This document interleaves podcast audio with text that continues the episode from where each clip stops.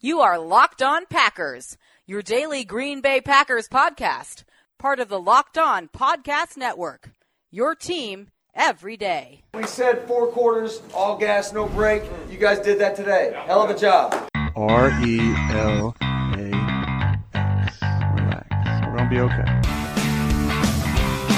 It is time. It is time. I feel like we can run the table. You are Locked On Packers, part of the Locked On Podcast Network, your team every day. I am Peter Bukowski, and I cover the Packers for SB Nation and Packer Report.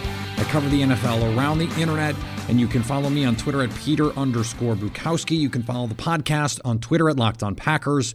You can like us on Facebook. You can subscribe to the podcast on iTunes, on Spotify, on Google Podcasts, wherever you find podcasts. You will find Locked on Packers, the number one Packers podcast on the internet. And the show for fans who know what happened, they want to know why and how.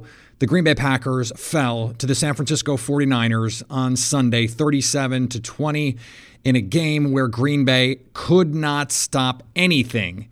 The 49ers dialed up on the ground. It was 27 nothing at halftime and the Packers made a made a game of it, I guess in the second half, scored 20 in the second half.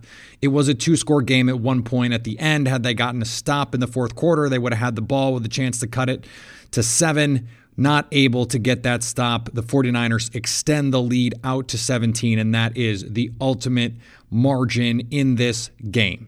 This game is emblematic of where Green Bay is in its development process. And this loss is different than a lot of the ones we're used to seeing in Green Bay. When you go back across these, these games in the playoffs over the years with Aaron Rodgers, it has always been about missed opportunities. And, and to be sure, this is a missed opportunity. You had a chance to win a game, but the Packers were not, the Packers were not the better team. We knew that going in. And everyone agreed. The 49ers were the better team. Green Bay did not play well enough to win. They did not coach well enough to win. And there was not enough talent on this team to play that way and win. But this was the start of something. This is the beginning of a rebuilding process in Green Bay. Think back to a year ago when the Packers hired Matt LaFleur, and think back to the preseason. All of the predictions this is an eight win team, a nine win team, even a 10 win team on the fringe of playoff hopes. They were a wild card team behind the Bears and the Minnesota Vikings in the NFC North, or at the very least behind one of them in the NFC North. And then the team goes 13 and 3, defies all expectations, defies plenty of the advanced metrics, and in some ways defies logic and reason and finds way to win win games despite Aaron Rodgers not having a vintage season and despite inconsistencies on defense. The Packers lost to the 49ers because they were not the better team. And this is above all else, the biggest problem with the Packers in the Aaron Rodgers era. It is not that they have underachieved relative to their talent, it's that they've not consistently had the talent to achieve what they set out to achieve. If you go back and look, the Packers really only lost one time in the Aaron Rodgers era to a team you would consider inferior, and that is the New York Giants. That team went on to win a Super Bowl in 2011, the year the Packers went 15 and 1. And they were a soft 15 and 1, you may recall, much like this team, many considered a soft 13 win team. Green Bay was not one of the two best teams in the conference, in my opinion. But they were in the NFC Championship game because the team that I thought was the second best was the Saints, and they lost to a team the Packers beat twice. And the Seahawks, some people thought they were the second or third best team. Green Bay beat them and and led that game wire to wire. So there there can't be a discussion about whether or not Green Bay was deserving of being in the playoffs, for example, or whether they deserve to be in the mix. They proved that they are good enough to be in the mix in the NFC. But what this game proved, beyond a shadow of a doubt, is they are simply not good enough right now to compete with the best teams in the league. Now, all that said, we saw in these playoffs the Tennessee Titans go and beat a superior team. We saw the Titans go the next week and beat a superior team. The Patriots and the Ravens over the course of the season were better than the Titans, but the Titans won. The Titans had good game plans, out executed, and outplayed those teams in those games. They got a little lucky in the in the Ravens game with some fourth down stuff and, and some weird drops and, and things that were not execution based per se. So we've seen it in the playoffs where the better team doesn't always win. The Cowboys were better than the Packers in 2016. They won anyway because Aaron Rodgers was great. Aaron Rodgers is not great enough to win these games by himself, and we know that. Now, I thought he played decently against the 49ers, goes 31 of 39, 326, two touchdowns, did have the two interceptions and the fumble. Not sure if the fumble was on him or on Corey Linsley. It's a bad center quarterback exchange. You can't have that in games like this. There was a reversion in this game to the Packers' identity pre snap penalties, sloppiness, big plays, and the run defense. Unfortunately, the flaws that this team had in the biggest moments were exposed by a more talented team, a better coached team. The other teams in the NFC are too good for the Packers right now. At least the 49ers are. Who knows what the what the game with the Saints would have been like? And who knows what a rematch with the Vikings would have been like? We know Green Bay can hang with the Vikings. We know Green Bay can hang with the Seahawks and beat them. We've seen that. We haven't seen them beat this version of the 49ers yet. Not with Kyle Shanahan, not with Robert Saleh, not with that with that healthy defense, not with that run game on track, not with George Kittle on the field. We don't they are the team now Green Bay is chasing, much like in the 1990s when Mike Holmgren came to Green Bay, coincidentally from the 49ers organization. The 49ers and the Cowboys were the gold standard in not just the NFC but the NFL. And the Cowboys had sort of usurped that title from the 49ers, who had been that gold standard in the 80s and into the early 90s. And it was that victory in the divisional round in San Francisco for Mike Holmgren that announced the Packers as a threat with Brett Favre and Reggie White and all of those talented players that eventually won a Super Bowl and eventually went to two. And then after the Packers won their Super Bowl, the Packers meandering in the 2010s, in 12, in 13, not able to beat a 49ers team that was the cream of the crop in the NFC, chasing the 49ers with Colin Kaepernick and Justin Smith, Aldon Smith, those Jim Harbaugh teams. They were bigger than the Packers. They were stronger than the Packers. They were faster than the Packers. They were better than the Packers. And here we are at the beginning of the Matt LaFleur era and the Packers are once again chasing the San Francisco 49ers. Now, that doesn't mean go out and build a team designed to beat them. No, it means build a team that is the best version of what you want to be. And for Green Bay, that means adding an offensive playmaker, at least one pass catcher. That means figuring out a succession plan at right tackle with Brian Bulaga set to become a free agent.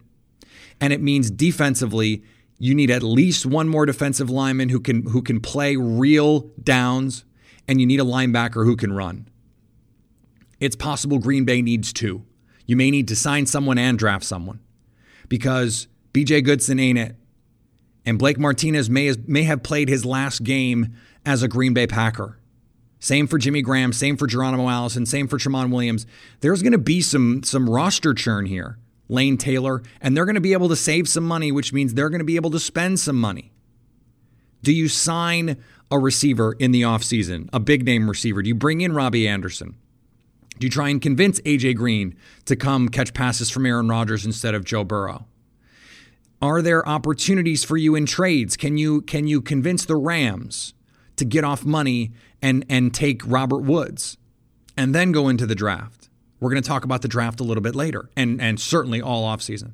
They need to add talent to this team to match the 49ers, but it's not just that. They need to execute better because on the back end, the, the 49ers secondary is not exceedingly talented, but they execute the hell out of what they do. Green Bay offensively didn't do that consistently. Str- struggle with communications, passing off blockers. The receivers not being in the right place at the right time, not turning for the ball when they need to be, not making the adjustments they need to. Rodgers missing throws because he's not in rhythm. We saw by the end of the year, Aaron Rodgers to Davante Adams was stealing.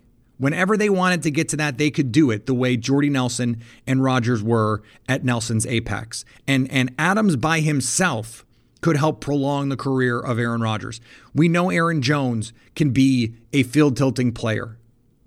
They just weren't getting enough consistency from everyone else in these high leverage moments. And so, yeah, you can say they should have traded for Emmanuel Sanders. Maybe. By the way, Emmanuel Sanders did nothing in the NFC Championship game on Sunday. They're simply talent wise and coaching wise, execution wise, culturally, everything institutionally, they are behind the 49ers, which is in some ways to be expected because this is year one of Matt LaFleur. This is year three of Kyle Shanahan. And so you, you have a culture, you have a system, you have everything in place for you. Green Bay is building that, and we know the culture is strong. We know the defensive improvements helped this team get to 13 and 3, but ultimately were not enough. Because of the other holes, not enough to get this team past the best team in the conference. The 49ers are the team, the standard now. And Green Bay has to match talent coaching, and culture with them. This game was a perfect metaphor for that. And the offseason for starting to close that gap starts right now. Today, it has started. You do exit interviews and you get to work as a coaching staff on the free agents, on the draft, which the front office is already dealing with. The scouts have already written their reports, they're already working on the board. It's Senior Bowl time. We're going to have the combine here before you know it. And then all of a sudden, it is full blown draft season, free agency here in March. The big takeaway here is not the butt kicking that San Francisco put on the Packers. It is what it represents the gap between where Green Bay is and where it needs to get to. But remember this this is a marginal difference. Because, yes, the difference between the Packers and the 49ers is a relatively big one right now. But there isn't anyone else in the NFC where you have to feel like, well, the Packers can't play with that team. No. Every other team is also chasing the 49ers. And Green Bay is right there in the mix. So are they a conference contender? Yes, insofar as they're one of the three, four best teams in the NFC. They're not co favorites. They're not in that upper echelon yet with, with the 49ers. But by the way, right now, that is one team. The list of teams as good as the 49ers in the NFC is one. Everyone else is chasing them. And for now, that list of teams chasing them includes the Green Bay Packers. And if you feel like your performance and your execution is not in the upper echelon, BlueChew.com can help. Now you can increase your performance and get that extra confidence you need with BlueChew.com. That's blue like the color blue.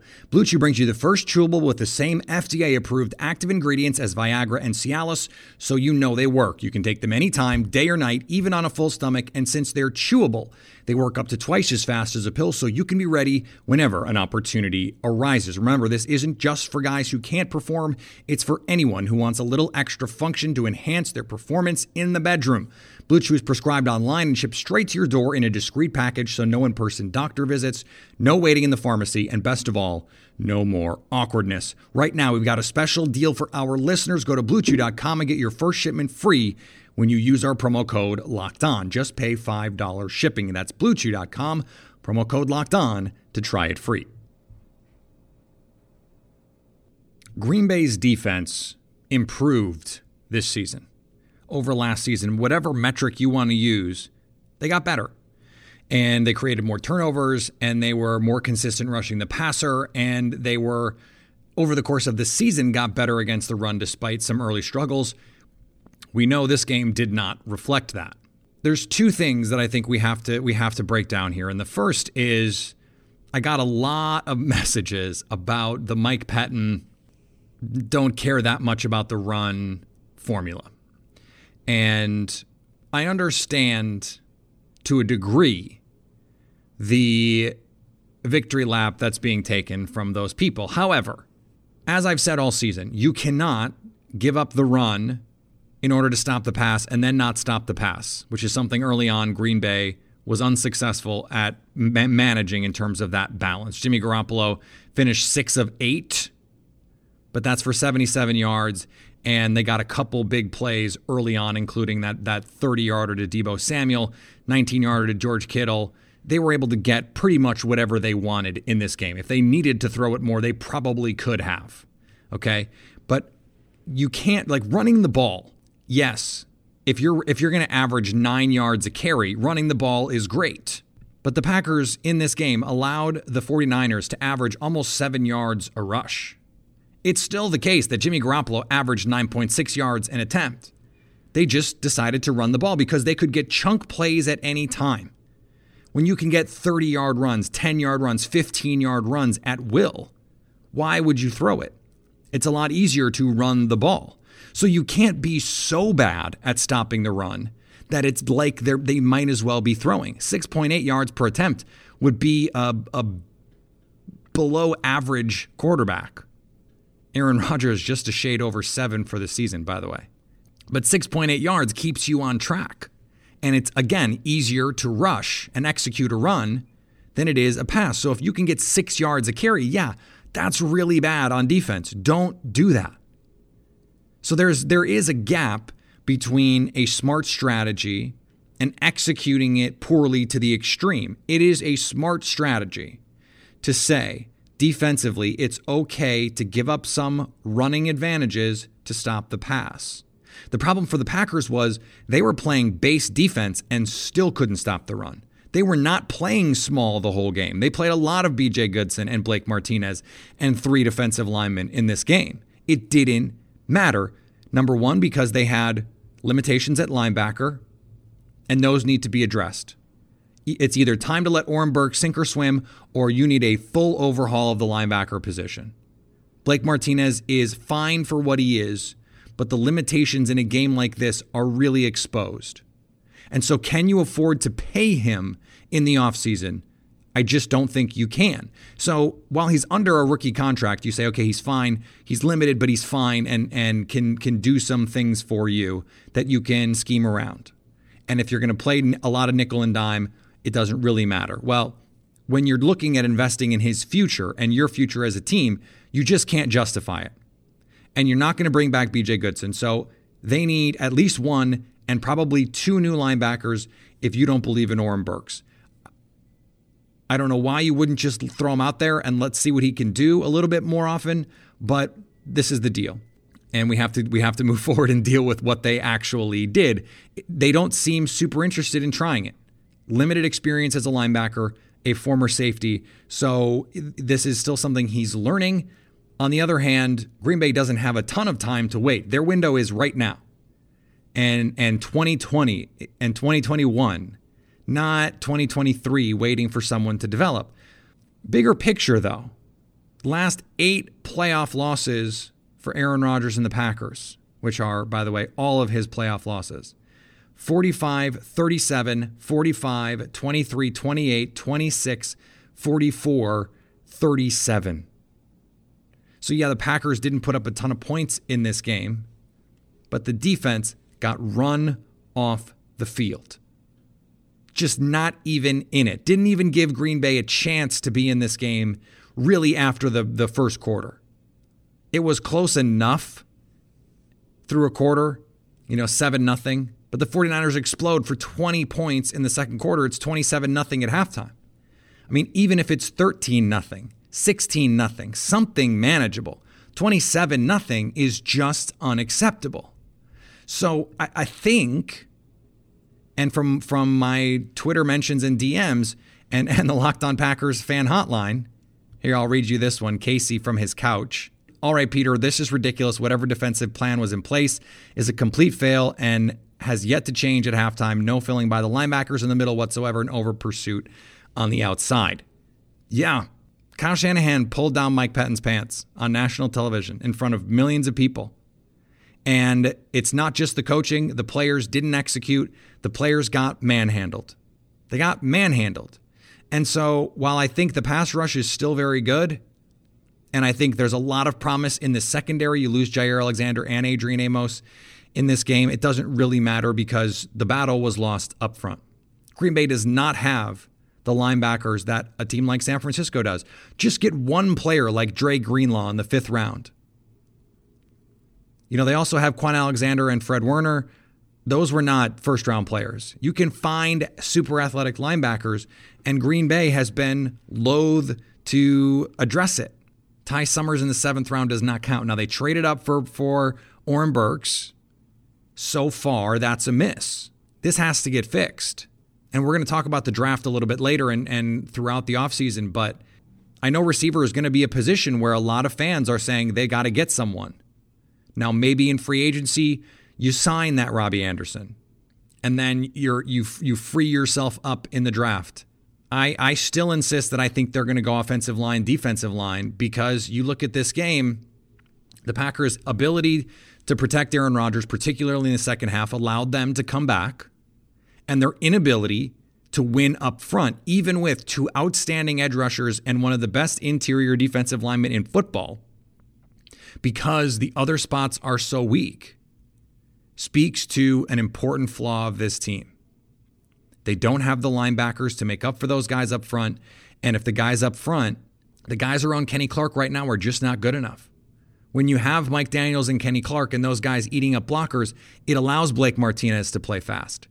If you don't have that, it exposes not only Blake Martinez, who is rightfully exposed in this game, not that you needed this game to know he was a limited player, he's always been a limited player. But it's a reminder that both of those places are spots where the Packers can improve. Before we finish up here, let's just talk for a second because if you're a listener of this podcast, I'm sure you've heard all of the great advertisers working with Locked On to reach sports fans. But you may not know that Locked On Packers is a great way for your local business to reach passionate Packer fans just like you. Unlike any other podcast, Locked On gives your local company the unique ability to reach local podcast listeners, not just any podcast listener, a Locked On podcast listener. If your company wants to connect with Packers fans that are well educated with disposable income, then let's put your company right here on this Locked On podcast. Local fans love to support local businesses. Text the word advertising to 33777 or visit lockedonpodcasts.com slash advertising and let us know who you are. We'll get our team to help your team achieve locked on advertising success. Once again, that text the word advertising to 33777 or visit lockedonpodcasts.com slash advertising. We look forward to hearing from you. All right, I mentioned it's Mock Draft Monday, and there is a new one out right now on the Draft Network. Though, as we're recording this, it is not up quite yet. So I can't talk about it. But last week, Ben Solak um, mocked Prince Tega Wanogho. I have no idea if that's how I'm supposed to pronounce that.